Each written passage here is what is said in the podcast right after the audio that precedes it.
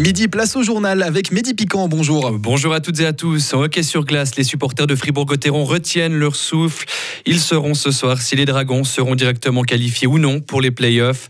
Pour finir dans le top 6, ils devront s'imposer contre Langnau et espérer un faux pas de Tsouk qui se déplace de son côté à Lausanne ce soir.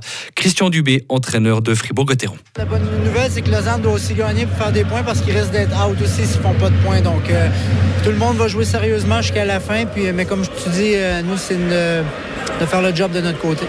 Est-ce que l'équipe, elle regarde un peu le résultat Zug, notamment les autres équipes pendant le match Je pense que quand ça apparaît, sûrement les gars regardent comme tout le monde. Donc euh, c'est normal, mais c'est correct. Il n'y a pas de problème avec ça. Il n'y a pas de consigne particulière de, se focaliser uniquement sur, le match? Impossible. Donc euh, c'est correct que les gars voient. C'est bien. Et actuellement, Fribourg-Gotteron compte un petit point de retard sur Tsug. En cas d'égalité, c'est Tsug qui se qualifiera directement pour les playoffs. Et vous pourrez bien évidemment vivre cette soirée de hockey en direct sur Radio Fribourg, prise d'antenne dès 19h30. En athlétisme, maintenant, grosse déception pour Simone Hehammer au championnat d'Europe en salle d'Istanbul. La Penzellois a été éliminé ce matin de l'heptathlon alors qu'il était le grand favori. Ça avait pourtant bien commencé pour lui avec une victoire sur le 60 mètres haie, mais il n'a ensuite assuré aucune marque en trois essais au saut en longueur, la deuxième épreuve de ce concours multiple. Ça passe par contre pour Pascal Mancini. Le Fribourgeois s'est qualifié ce matin pour les demi-finales du 60 mètres. Le Broyard a réalisé le quatrième meilleur temps des qualifications. Il disputera les demi-finales aujourd'hui en fin d'après-midi vers 16h45.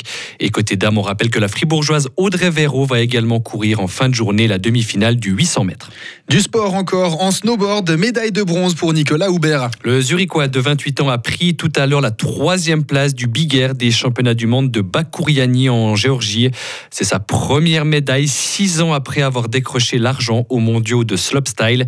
Et chez les dames, Mathilde Gremaud tentera de décrocher elle aussi une médaille lors de l'épreuve du Big Air de ski freestyle qui commence dans une petite dizaine de minutes. Sur les routes de la région, elle s'assoupit au volant et percute violemment la berne centrale de l'autoroute. Une jeune automobiliste de 19 ans a fait un accident cette nuit vers 3 h du matin alors qu'elle roulait sur l'A12 de Bulle en direction de Fribourg.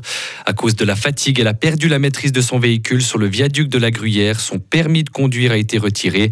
Personne n'a été heureusement blessé. La voie de gauche de l'autoroute a quant à elle été fermée pendant environ une heure. Cette mauvaise nouvelle pour les producteurs suisses de gruyère. Ils viennent de perdre une nouvelle bataille judiciaire aux États-Unis.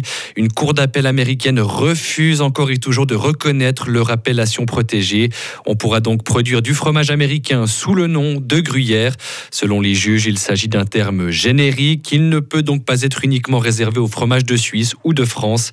L'interprofession du gruyère avait tenté d'inscrire le terme au registre américain des marques certifiées.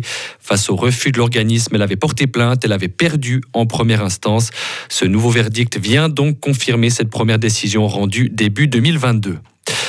C'est un autre emblème suisse, le Toblerone. Eh bien, sachez que le Cervin va disparaître de l'emballage du produit. Décision prise puisque la célèbre marque de chocolat ne sera plus uniquement produite en Suisse, mais aussi en Slovaquie. Le Cervin sera remplacé par un logo de montagne modernisé. Le Cervin apparaît sur l'emballage de Toblerone depuis 1970. Aujourd'hui, c'est la journée mondiale de l'obésité et il est grand temps de la reconnaître comme une maladie à part entière. C'est l'appel aujourd'hui de l'Alliance Obésité Suisse. Selon l'association, ce changement de paradigme permettrait de mettre en place des mesures ciblées pour prévenir et réduire le surpoids. En Suisse, 12% des hommes et 10% des femmes sont concernés par l'obésité. Des proportions qui ont doublé en 20 ans et qui sont encore appelées à augmenter d'ici 2030 selon l'Alliance Obésité Suisse. Et enfin, Mehdi, les États-Unis continue de soutenir l'Ukraine. Oui, les Américains ont annoncé hier une nouvelle aide militaire de 400 millions de dollars pour Kiev.